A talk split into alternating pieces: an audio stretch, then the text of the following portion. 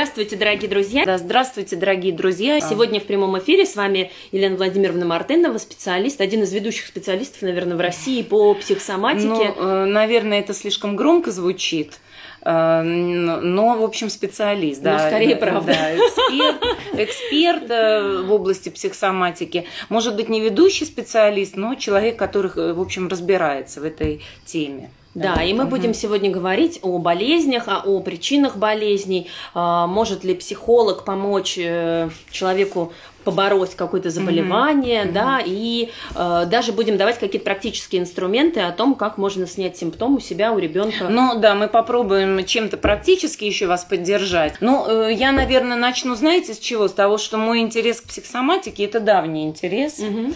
Когда вот в университете э, в областном, где я работала, мы открыли факультет психологии, то одним из э, курсов, который я начала сразу разрабатывать, и это был большой такой курс лекций и практических занятий, это был курс психосоматики. Угу. И э, до того, как я вообще начала погружаться в эту тему, я искала, спрашивала и искала какие-то таблицы в разных книгах э, целителей, о том, что, например, какая болезнь обозначает. Вот если болит какой-то орган, то что это значит? Угу.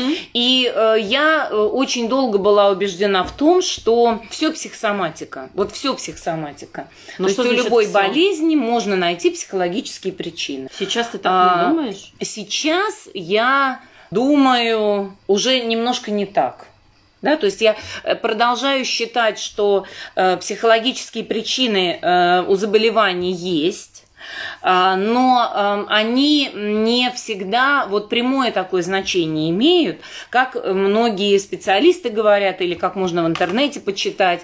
И э, я, конечно, когда я слышу, как психологи или психотерапевты или э, люди, которые там называют себя целители или презентуют, когда они говорят, о, у тебя болит живот, это ты э, не справляешься, например, а там э, ты не, не ну можешь это... справиться с жизнью, да, потому что в животе кишечник, он жизнь, э, ну, кишечник перерабатывает пищу, и если у тебя кишечник болит, то это значит, что ты не справляешься вот с переработкой жизненных событий. Вот сегодня э, я абсолютно и твердо убеждена, и вот как психолог, как кандидат наук, как человек, который создал свою теорию, даже не теорию, а классификацию психосоматических расстройств, могу сказать, что вот эта вот связь э, симптома э, и э, причины психологической, она не линейная. Угу. То есть вот нету такой прямой связи. И если человек говорит, что есть прямая связь,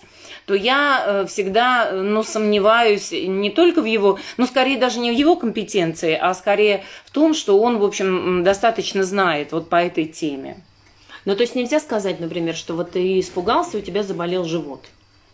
А... Или у меня заболел живот, потому что я испугалась. Э, это зависит от того, какой, ну, какой по счету раз заболел живот. Ага. Да? Это зависит от того, э, чего ты испугался.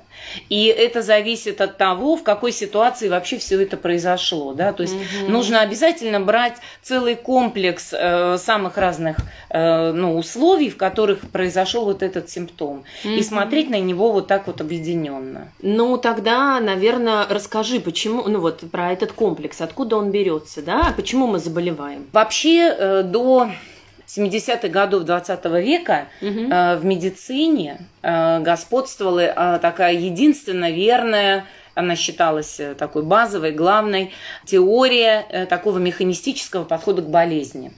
То есть заболела, сюда лечу. Да, то есть э, она эм, обладает определенными чертами, не буду их называть, но основная идея, и она такая механистическая, она называлась э, биомедицинская модель. Угу. То есть э, человек рассматривался как некая такая машина, как механизм, и если у него заболевало, э, вот э, когда у нас, например, э, ломается автомобиль, да. да, там, например, ремень порвался, то мы меняем только ремень. Угу.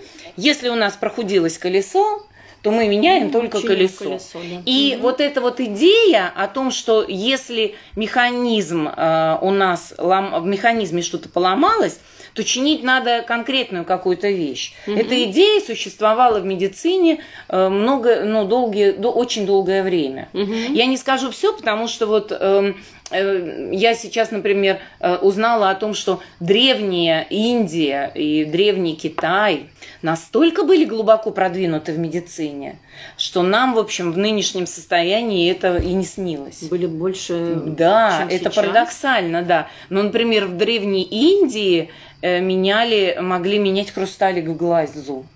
Можешь себе представить, да? То есть э, они э, делали операции Это хирургия на была на мозге, таком да, высоком да, уровне? да, да. Ну то есть вот говорить о том, что мы вот в 21 веке, там, в 20-21 веке медицина достигла высот, э, ну, она, конечно, развивается сейчас, но говорить о том, что древняя вся древняя медицина э, является профанацией, э, в общем, неверно. То есть на самом деле было очень много, э, ну, врачи меня могут тоже поправить, потому что я все-таки историю медицины не изучала досконально. Э, Но эм, говорить о том, что раньше медицины не было, и поэтому люди умирали, а сейчас вот медицина такая развитая, нельзя. В такой социальной медицине, которой пользуются люди в социуме, господствовал вот это механистическое, э, вот Модель. этот механистический подход к человеку. Мгм. У тебя заболел палец, надо палец лечить. У тебя заболел живот, надо живот лечить. У тебя, там, не знаю, вены на ногах, надо вены лечить. Мгм. Ну, это И вот, какое-то э, упрощение. Да, это упрощение, это линейная такая связь. Мгм.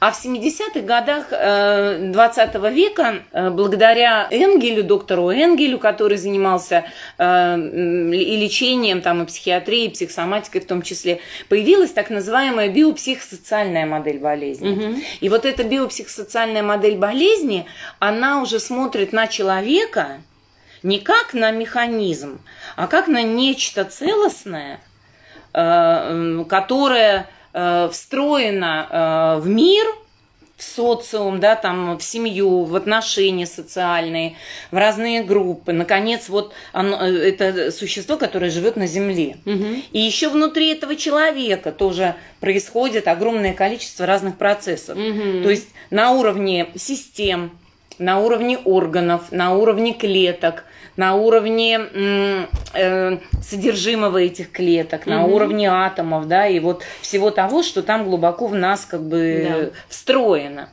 И если мы смотрим на человека вот как на такую очень сложную сущность, то мы, конечно, не можем говорить, что болезнь это вот линейная такая связь. Вот я, не знаю, там с мамой у меня плохие отношения, и поэтому у меня будет там какое-то заболевание. Мгм. Я сейчас исправлю эти отношения, и заболевания эти э, пройдут, исчезнут. Ну, астма, допустим. Ну, астма, например, да, многие говорят, что астма связана со сдержанным гневом. Э, Но э, есть тысячи примеров, когда астматики гневаются и при этом не выздоравливают. Мгм. И вот э, мне бы хотелось вот в нашем эфире показать и рассказать, что относиться к психосоматике вот как к этой упрощенной такой линейной связи ни в коем случае нельзя. Ну, то есть нельзя Мгм. верить вот этим таблицам, которые в интернете ты забиваешь, там, психосоматика, и тут же вылезает таблица. Там Да, живот да, от того, да. глаза от того. Хороший вопрос, можно ли верить этим таблицам? Э, С одной стороны, с одной стороны, вот э, зерна рациональные там внутри в этих таблицах тоже есть. Но вот линейной связи нету. Нет линейной связи. А как тогда узнать, где зерно, а где не- не- Э, нет, Не вот, зерно. нет вот этой линейной связи. То есть, эм, например, если человек, вот, допустим, мы говорим, что астма э, там в прямом таком, да, вот в линейной связи связана со сдержанным гневом. И если человек начнет гневаться, да, начнет выражать этот гнев, то он, по идее, должен э, перестать болеть, да, то есть он перестанет задыхаться. И может быть, может быть, на какое-то время это и произойдет. Ага. Но через какое-то время у него может выскочить болячка в другом месте. Или еще в двух местах, или в трех. И тогда мы получаем то, что вот психологи называют гуляющий симптом. То есть эм, болезнь никогда не имеет какую-то одну причину. То есть вот если мы смотрим на заболевание как на некий континуум, которым, э, внутри которого находится человек с его переживаниями и поведением. И этот континуум, вот по определению Энгеля, от биосферы до элементарных частиц или от элементарных частиц да, до биосферы. Угу. И если мы смотрим вот на человека как на такую сложную систему, то абсолютно понятно, что э, внутри этой системы происходит постоянно огромное количество разных процессов. Конечно. И вот эта сложность человека, мне кажется, это базовая идея вот той психосоматики, о которой я говорю и которую я проповедую. Угу. Вот. И когда мы говорим о э, вот этом э, таком целостном подходе к человеку, то э, здесь еще нужно сказать еще одну очень важную вещь. То есть очень часто психологи грешат чем? Они говорят, вот э, у тебя есть психологическая причина, например, болезни, вот, ну не знаю, там... э, Плохие отношения. Плохие отношения, там, например, с мужчинами у женщины. Поэтому и из-за этих, да, да, из-за этого у тебя там разные женские болезни. Угу. Но, но, с одной стороны, да, психическое точно влияет на тело. Да. Но когда психическое влияет на тело и тело начинает болеть, то возникает какой процесс? Обратно. Обратный. Больное тело начинает влиять на психическое. И вот об этом почти никто никогда не пишет. Хотя вот э, немецкий врач, по-моему, Якоби, да, вот Хайнер первый заговорил о психосоматическом влиянии, а Якоби заговорил о соматопсихическом влиянии. И вот это вот э, психосоматическое влияние мы видим, и мы про него много говорим. А про то, что больное тело может психическое тоже разрушать и Мгм. влиять на него, и тем самым мешать выздоровлению. Мгм. Да, мы про это очень э, часто забываем. Может, про это никто ничего не знает? Просто? Да, ну, я не думаю, что прям совсем не знает, а может быть просто не придают этому значения. Но хотя это логично, на самом деле. Логично, но не для всех. Ну вот мы э, это логично, если мы смотрим на э, человека На как на взаимосвязи, сложную да. систему, да, и взаимосвязь. И вот э, психологи очень часто забывают про вот это вторичное влияние, Мгм. влияние тела на болеющего тела на психическое. И когда мы начинаем работать, например, вот приходит человек с каким-то заболеванием, мы начинаем работать с человеком, иногда бывает так, что заболевание само проходит. Просто в процессе работы Да. терапевтической. Да, ну вот э, я, знаете, э, написала ответ, мож- э, написала такой вопрос в анонсе. Может ли психолог лечить заболевание? Положа руку на сердце, нет. Нет. И если психолог вам говорит, я тебя сейчас вылечу, вот приходи ко мне, э, я вылечу там тебе язву, я вылечу тебе э, что-нибудь гинекологическое, я вылечу диабет или псориаз, э, то вы, скорее всего, имеете дело с, ну, с некомпетентным психологом в лучшем случае, а в худшем просто с шарлатаном, который будет с вас деньги вытаскивать. Э, Психолог не должен никогда говорить о том, что он работает, э, э, что он лечит заболевание. Психолог может говорить о том, что он работает с заболеваниями, но эта работа, она не про то, чтобы вылечить. Мгм. Эта работа скорее про то, чтобы увидеть, когда это заболевание появилось, когда, э, ну, что произошло Какие перед тем, причины, когда, да? что произошло. Вот обычно, когда ко мне приходит клиент и говорит, там, я вот полгода назад заболел, не знаю, например, там, сахарным диабетом. И первое, о чем я его спрашиваю, это, а что произошло? Вот э, в течение этого года, когда вы заболели сахарным диабетом. И э, заболевание никогда не, оно никогда не начинается вот по нажатию кнопки. Вот это тоже такая очень важная Мгм. такая тема. То есть э, нельзя вот, ну, нажали сегодня, да, вот нажали сегодня, и заболевание включилось. Мгм. Это э, такое очень грубое, упрощенное понимание болезни. Заболевание э, всегда эм, развивается. Мгм. То есть оно развивается, и есть много причин э, разных э, и биологических, экологических, психологических, там, э, физиологических, э, социальных, э, психологических, если я вот не говорила еще, социально-психологических, да, то есть отношения в каких-то группах. Есть очень много причин, которые, вот это как в кувшин, да, они складываются, складываются, ты подливаешь, Потом подливаешь, подливаешь, Мгм. и в какой-то момент можно, может быть, вот, э, ну, как бы, как спусковой такой механизм. Вот что-то произошло, и вдруг такое серьезное заболевание. Или раз, и, инсульт, и все. Да, вот этот спусковой механизм для заболевания, а, он, э, он тоже может быть у кого-то он может быстрее да, сработать, у кого-то медленнее, но это никогда не обусловлено только какой-то одной причиной. То есть вот э, если, допустим, мы говорим, вот человек понервничал, и с ним случился, например, инфаркт или инсульт – не может такого быть, чтобы только из-за одного вот понервничания, да, то есть один какой-то стресс и угу. такая серьезная сложная болезнь, иногда даже э, вот до смерти, да, да. мы можем угу. увидеть, что человек погиб. На самом деле это всегда такое вот складывание, это суммирование самых разных вещей в жизни человека, э, в том, где он живет, с кем, как, как он переживает, что он чувствует, какие у него генетические вообще там э, силы и ресурсы.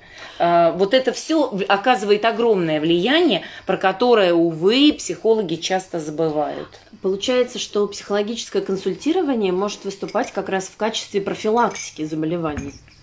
Эм, да, психологическое консультирование и психотерапия, они э, должны быть, э, должны иметь профилактическую такую цель, mm-hmm. профилактическую. То есть основная задача психолога, когда он работает с психосоматикой, это вообще посмотреть, что произошло, mm-hmm. как человек внутри этого находился и э, э, там, что он переживал, что он делал, в каких отношениях он был. И уже вот из этого, из всего выстраивать некую такую стратегию работы для того, чтобы изменить то, что можно изменить. Угу. Вот, скорее это вот так. А, мы напомним вам, что мы сегодня говорим о психосоматике, о психосоматических заболеваниях, о том, а, все ли может помочь вылечить психолог и вообще должен ли он так говорить да, о том, да. что он может вам вылечить все. Да. Ну, я вот повторю еще раз, что если психолог говорит вам, э, я сейчас вылечу тебе, э, не знаю, там, любое заболевание, то э, вы, скорее всего, имеете дело либо, ну, в лучшем случае с некомпетентным специалистом, а в самом Э, худшем случае с шарлатаном, который просто будет у вас э, вытягивать деньги. Поэтому будьте, пожалуйста, ну, очень внимательны и э, трезвы, да, когда вы обращаетесь к специалисту. Не поддавайтесь на э, обещания сладкие, на такие, ну, на обещания э, волшебства какого-то. В общем, вряд ли это возможно. Ну, то есть психолог говорит про то, что он готов работать с этим. Да, психолог может работать с заболеванием, но он никогда не должен говорить, что он его лечит. Причиной болезни, причиной болезни, ну, является стресс. Стресс стресс. Но если мы посмотрим на то, что такое стресс, то мы увидим, что э, первоначальное э, вот, понимание стресса – это адаптация, адаптация к миру. Вот э, я часто студентам об этом говорю, и вот сейчас нашим слушателям скажу. Вот, например, мы с тобой находимся сейчас в этой комнате. Угу. У нас здесь закрыты окна и закрыта дверь. И э, в этой комнате было определенное количество э, кислорода в воздухе. Угу. Но по мере того, как мы здесь с тобой находимся, а у нас здесь нету, в общем, вентиляции никакой, мы с тобой дышим, выдыхаем углекислый газ, угу. и, соответственно, э, что будет меняться? Уровень насыщения кислорода. Да, э, в комнате, в, комнате. воздухе. А, то есть он будет сокращаться. Ну, падать будет. Но мы с тобой э, не начинаем от этого задыхаться. К счастью. Да, к счастью. И это означает, что э, наши легкие каждую секунду приспосабливаются вот к этому изменяющемуся уровню кислорода в воздухе. Угу. Это и есть адаптация. И, э, например, мы вот два дня назад погода была плюс 20, завтра у нас будет плюс 5. Разница 15 градусов – это э, большой стресс для организма. И если ты выходишь из, с плюс 5 в плюс 20, ты должен адаптироваться. Угу. И если ты с плюс 20 попадаешь в плюс 5, ты тоже должен адаптироваться. Да. И вот эти процессы адаптации, они все время, постоянно происходят в нашей жизни. Угу. И от того, как мы адаптируемся к этим изменениям, собственно, э, и зависит наше физическое здоровье. Уровень стресса. Да. Потому что э, ну, ну, вот этот уровень стресса, он как будто бы одинаковый для разных людей. Угу. А организмы у всех очень разные. Угу. Да, потому что мы рождаемся кто-то более э, сильный, кто-то более слабый, э, кто-то, э, например, у кого-то много энергии, у кого-то меньше энергии. Это как бы отдельный вопрос, почему mm-hmm. это происходит, мы это не будем обсуждать. Но от того, что мы разные, мы и на этот стресс реагируем по-разному. Вот есть, например, метеочувствительные люди – да, начинается смена погоды, или там перед дождем, или перед снегопадом, у человека ломит мышцы. И эти метеозависимые люди, э, это люди, которые очень чувствительны к стрессу, да, mm-hmm. и у них сложная такая, сложный момент адаптации. А вот э, Ира говорит о том, что она избавилась от стресса. На самом деле, на самом деле, от стресса избавиться невозможно. Вот это иллюзия, конечно. Мы вот, если мы понимаем стресс только как, э, ну не знаю, там какие-то э, психологические, да, какие-то какие-то психологические переживания, там причины, например, э, меня Э, там, допустим, чтобы меня не обманули в магазине и продавец на меня там или кассир на меня не наехал, я не буду туда ходить. Чтобы, например, я не ссорилась с соседями, я уеду в лес, а буду жить в землянке. Mm-hmm. Я тоже как бы убираю этот стресс чтобы у меня не было никаких отношений, чтобы отношения меня не рушили, я живу одна, угу. да, и ни с кем не вступаю в отношения.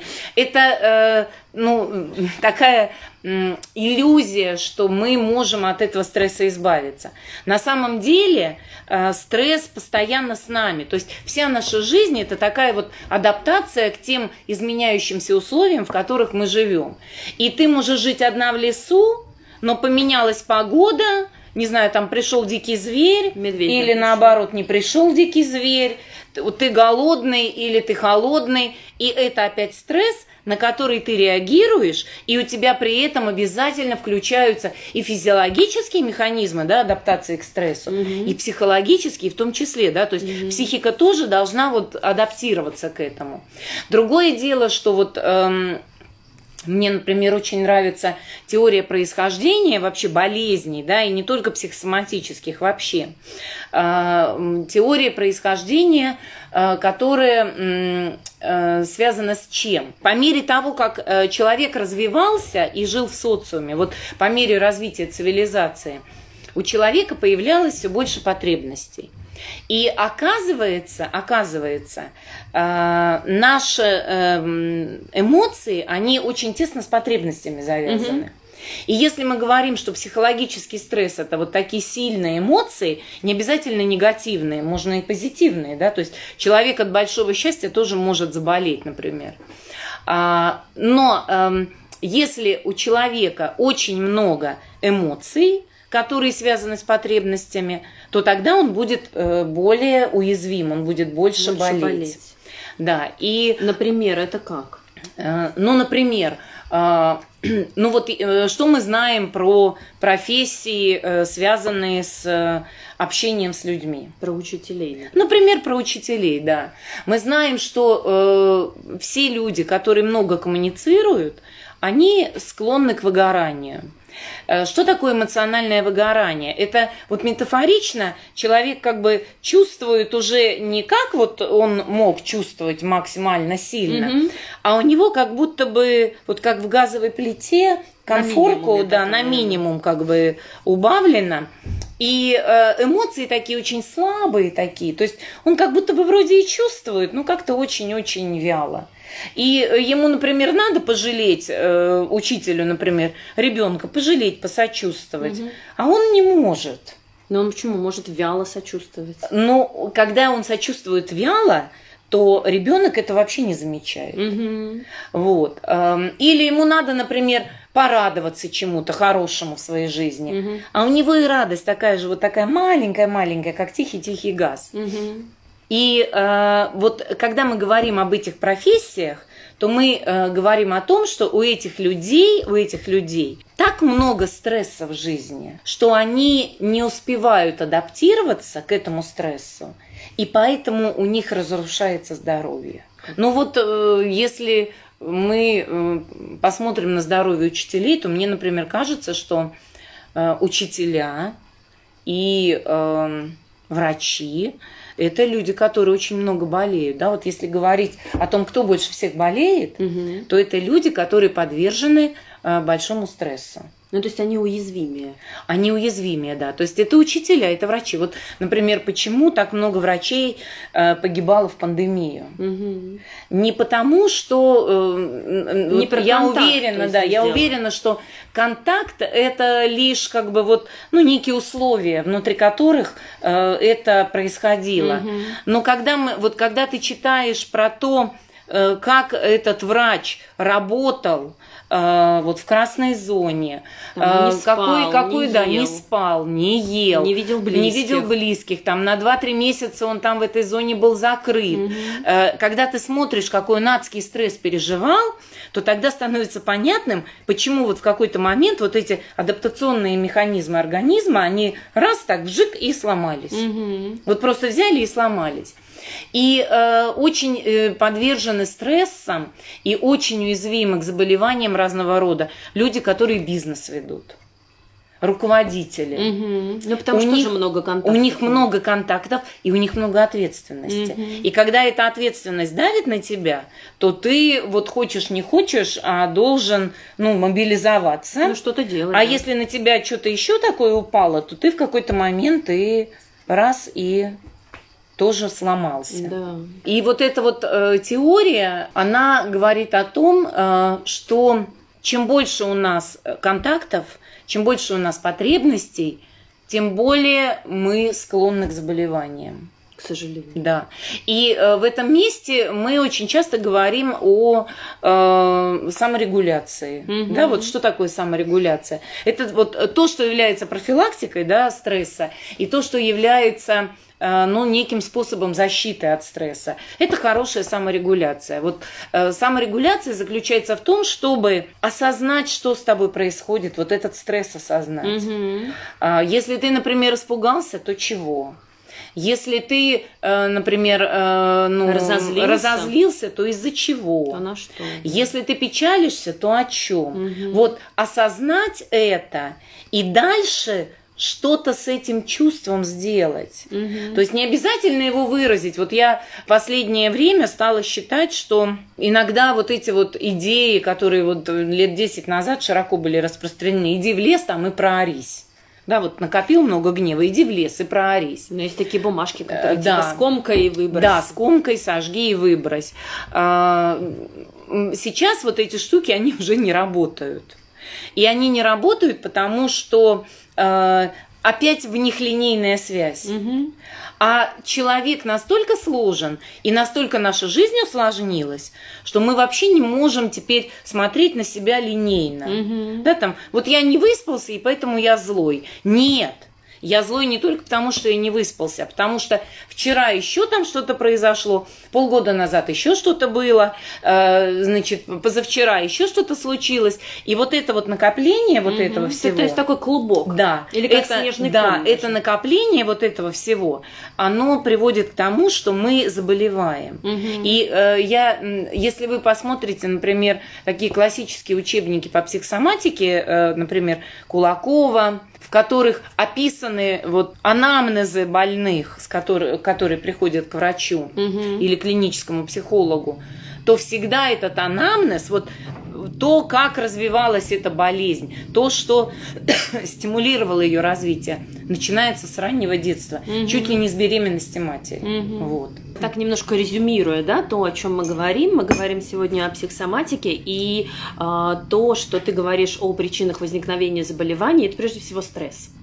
Стресс, да. да. Стресс и то, что мы можем с этим делать, это саморегуляция. Саморегуляция, да. И одним из э, лучших способов саморегуляции, как это не парадоксально, или, может быть, наоборот, это правильно является, знакомая нам с тобой позитивная психология. Да. Да, то есть которая говорит о том, что главное не то, что произошло, а то, как ты это объясняешь. Мгм. И, соответственно, мы можем менять объяснение и таким образом а, меньше снижать уровень Да, стресса. совершенно точно.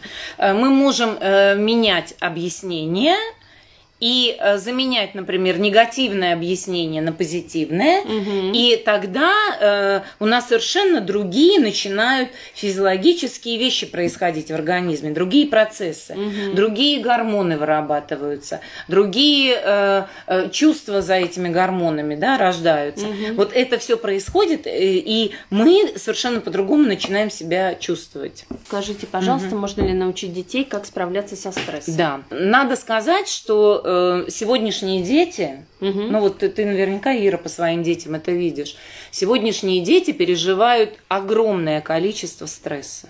Огромное. Э, Мне кажется, что вот э, э, в наши времена э, такого, э, такой величины стресса не было.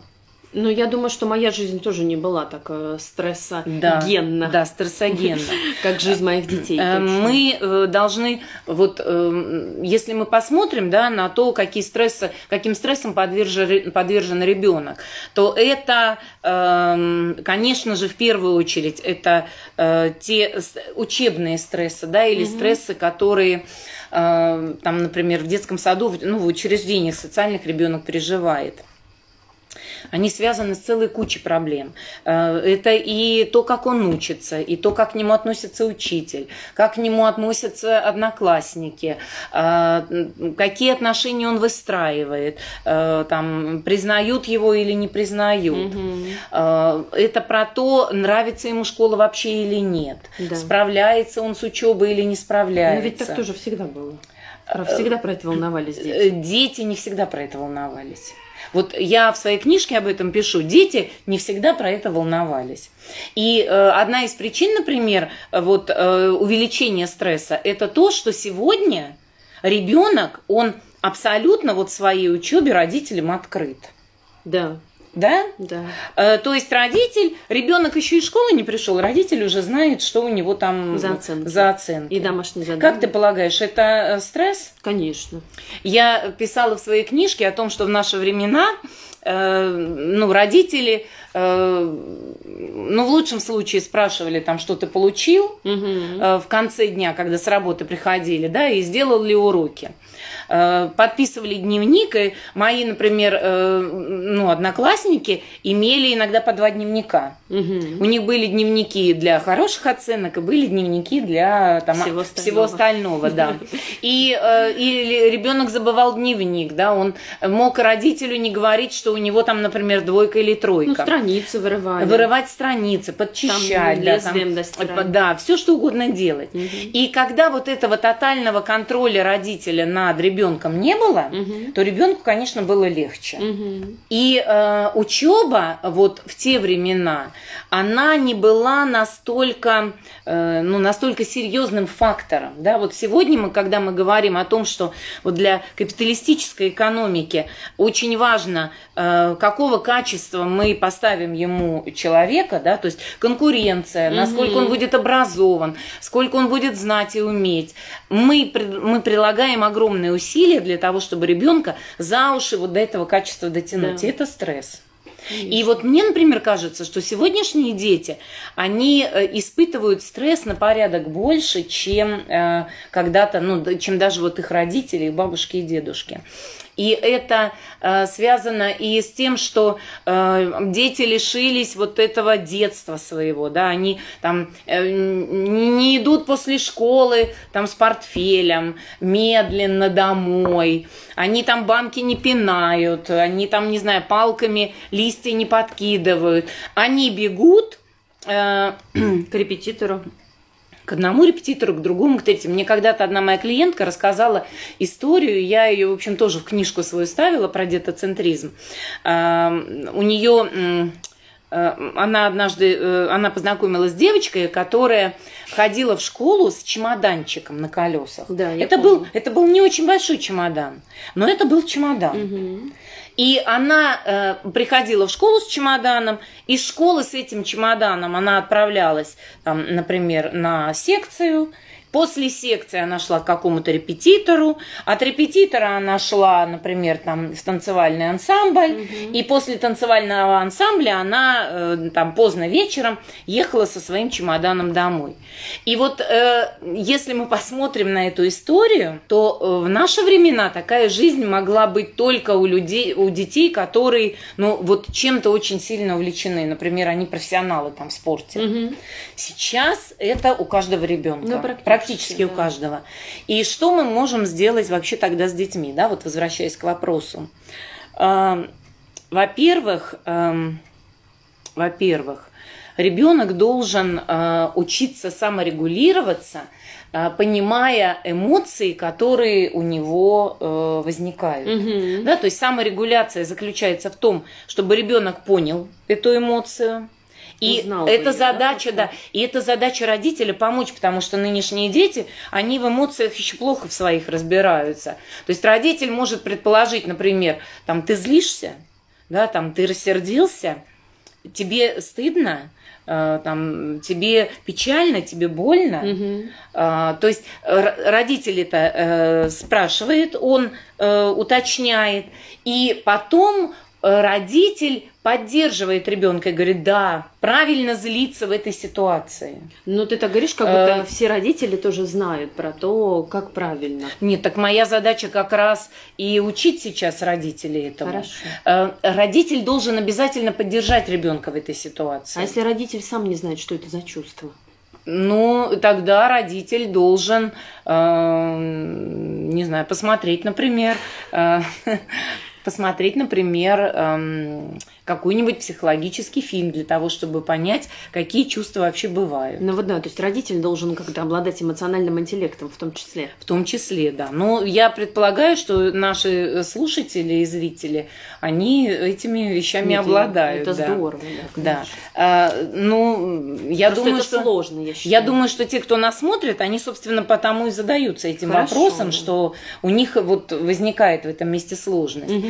И после того, как вы поддержите ребенка ребенка, что его чувство в этой ситуации правильно, то дальше вот э, одна из задач родителей это привнести э, такую обратную, что ли, сторону, э, да, например, этой ситуации. Ну, например, ребенок получил э, двойку за контрольную, угу. и он, э, например, злится, и вы э, говорите ему, слушай, я понимаю, что ну, правильно злиться вот в этой ситуации, когда ты получил двойку. А дальше уже вы смотрите, там, а что, собственно, произошло? Почему двойка? Угу. Почему двойка? И, например, вы говорите, слушай, ну, похоже, ты не очень понял этот материал.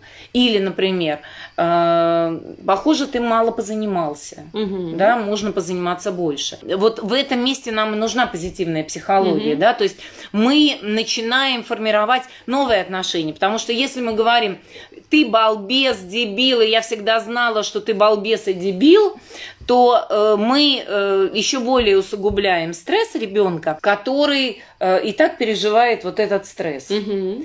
А если мы э, говорим ему, слушай, ну вот э, давай мы с тобой сейчас подготовимся, мы с тобой все выучим, угу. я поддержу тебя, я помогу тебе и ты сможешь э, это понять, да, и в следующий раз у тебя будет оценка лучше, то мы формируем новые отношения. Угу. Вот, и вот эта саморегуляция, она заключается в том, чтобы вот это чувство свое, встретиться с ним, опознать его, дать ему право быть этому чувству, не запрещать это чувство, да, не говорить, там, хватит тебе там злиться, сам виноват, угу. дать, дать место этому угу. чувству, но объяснить его и сделать это объяснение вот с точки зрения такого позитивного, как бы, позитивной психологии, то есть с точки зрения оптимизма, угу. что это то, что, если то, что произошло, это плохое, то оно должно быть каким?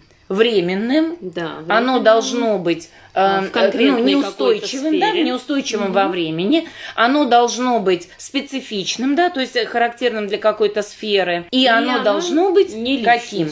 Не сильно личностным, да. Задача родителя тоже овладеть вот этим навыком такого позитивного, оптимистичного мышления, бы сказал, не позитивного, а оптимистичного.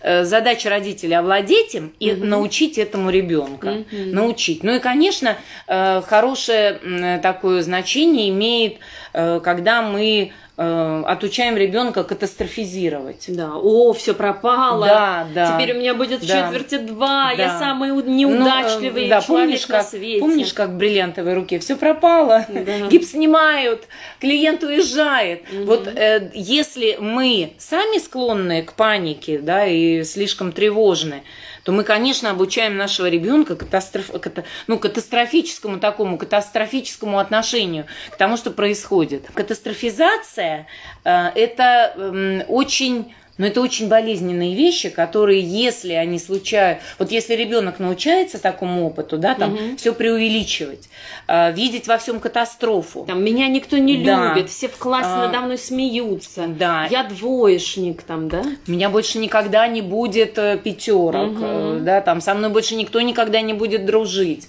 то э, это приводит в дальнейшем ну, к каким-то большим таким э, серьезным проблемам в общении, таком, в отношении к себе, к самооценке, ну, к депрессии, к депрессии в том числе. Да? Да. Вот э, я бы еще, знаете, что сказала? Мне кажется, это важно, вот воспитание. Вот ребенок нам говорит, мам, я не сделала уроки, там мне вот два за это поставили. И если мы ему говорим, ну ладно, воскресенье сделаешь, то мы с одной стороны как будто бы его не ругаем, и мы понимаем эту ситуацию, принимаем. Но в этом нет воспитания. Угу. А э, задача родителя все-таки воспитывать.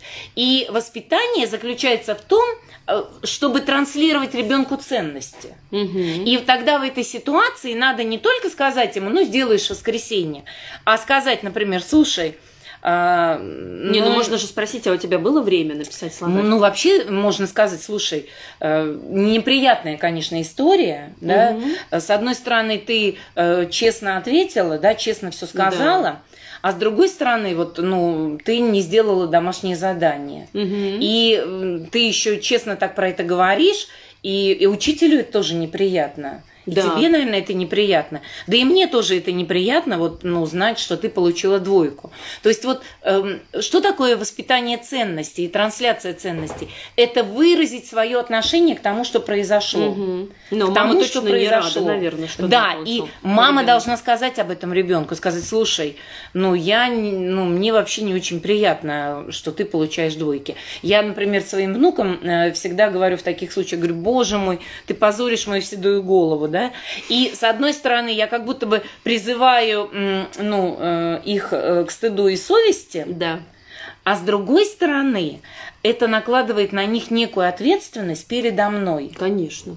И мне, например... И это для э, них дополнительный да, стресс. дополнительный стресс, да. Но этот дополнительный стресс, он связан с формированием ценностей у них. И мне, например, кажется, что это правильно. Угу. Вот. Мы с тобой как-то плавно от психосоматики да. Да, перешли к воспитанию. И к позитивной психологии. Да, к позитивной психологии. Да. А, давай мы как-то э, подведем итог. Если говорить об основных причинах э, заболеваний человека, то, конечно, э, является стресс основной причиной болезни. Да. И э, люди все разные, кто-то может выдержать больше стресса, кто-то меньше, но э, механизмы у людей, которые менее устойчивы, они быстрее ломаются. И напоследок все-таки про то, как снять симптом у себя и у ребенка. А, есть какой-то способ? Да, такой ну несложный? вот э, несложный способ, несложный способ, э, который я хочу вам сегодня предложить. Э, но у меня это всегда работает. Ну вот вам надо, например, что-то сделать, а вы ужасно этого боитесь. Э, или пойти куда-то, куда вы боитесь, или э, что-то кому-то сказать, или, э, ну, не знаю, там, поехать, э, поехать, э, ну, вот, э, на машине первый раз, да, или сходить к начальнику и, не знаю, там, например, попросить о повышении зарплаты. Ну, там, или выступать или на конференции, выступать на конференции, или сдать экзамен. И вот вы этого очень сильно боитесь. И вот если вы этого очень сильно боитесь, то, как правило, у нас начинают на фоне этого страха, вот это такой внутренний конфликт. Ты, с одной стороны, боишься, а с другой тебе это очень сильно надо. Угу. И что нужно сделать? Это первое, вообще принять силу этого страха. То есть я сильно боюсь. Да, я си... Боже мой, как же я боюсь. Да, боже мой, как же я боюсь. Вот э, какие симптомы в этом месте возникают? Ну, самый распространенный симптом это, конечно, диарея. То есть люди, эм, огромное количество раз я слышала истории от клиентов о том, как перед какими-то важными там э, поступками или действиями люди э, там всю ночь из туалета не выходили или все утро из туалета не выходили. То есть диарея в этом месте это обычное такое дело. Обычное вот. дело. А, что еще может быть? Может быть радикулит в этой ситуации. Проколола. Но с ним, точно. да, или проколола. Или может, например, э, прострелить шею, и у вас голова не ворочается.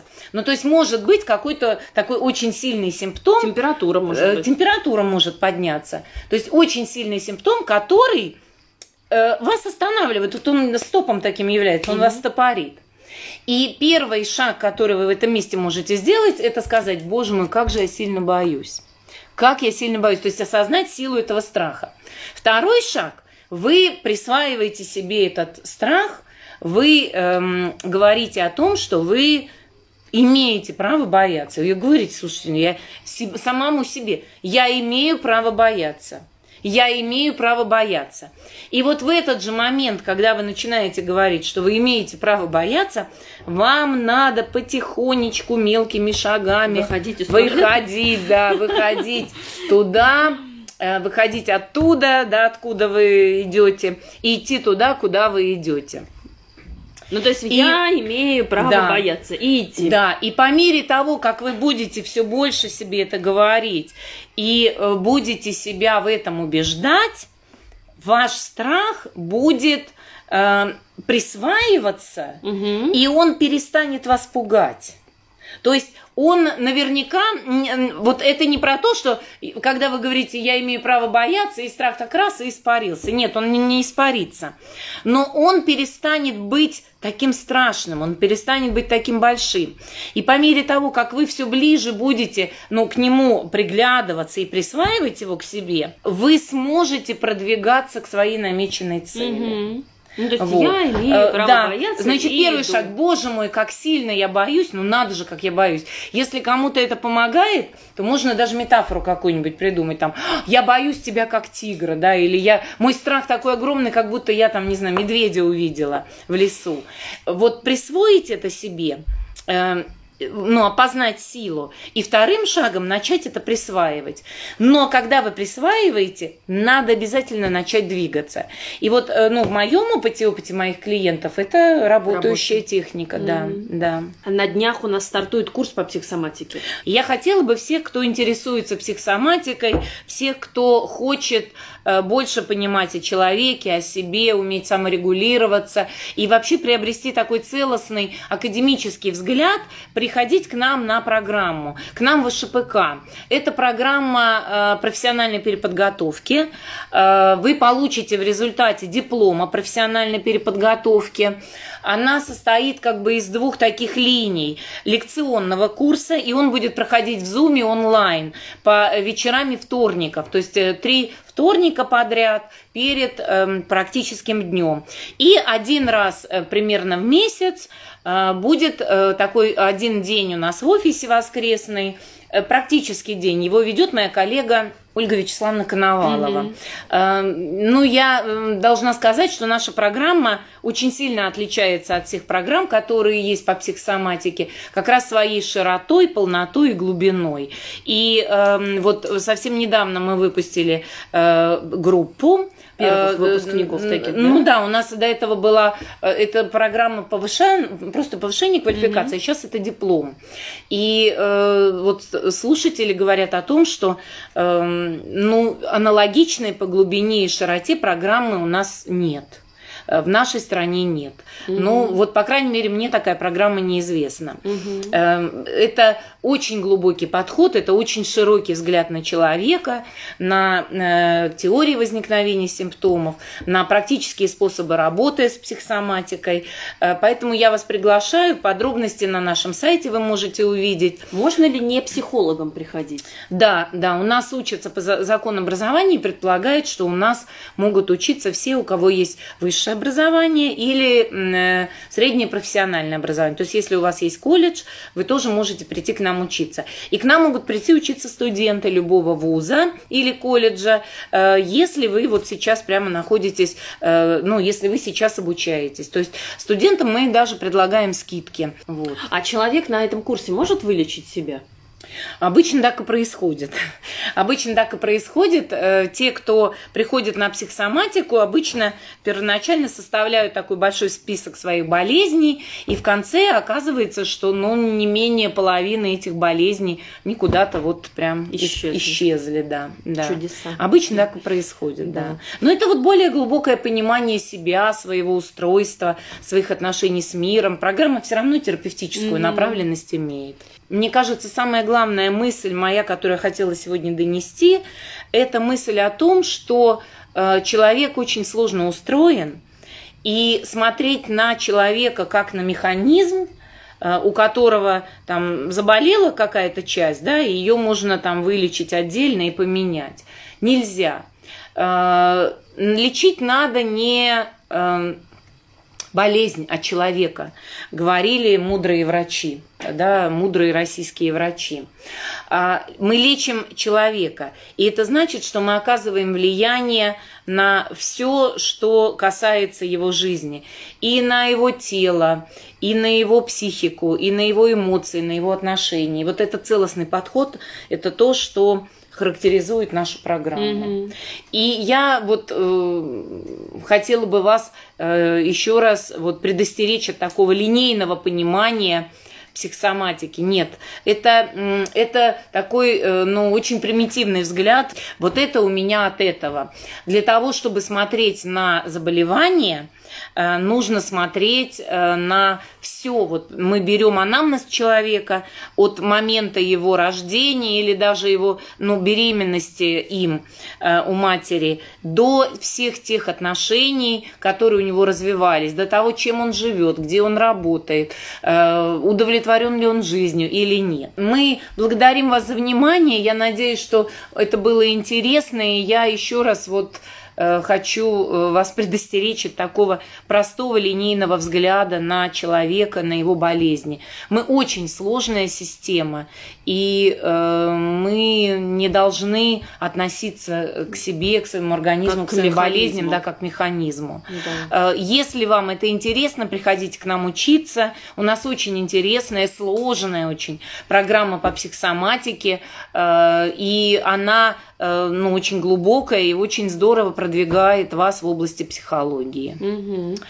Спасибо большое за внимание. Мы ждем вас на следующей неделе и подавайте заявки на курс, если вы хотите учиться. Да. Спасибо большое за внимание. Спасибо. А с вами были Елена Владимировна Мартынова и Ирина Мартынова. Спасибо. Спасибо. До, До свидания. свидания.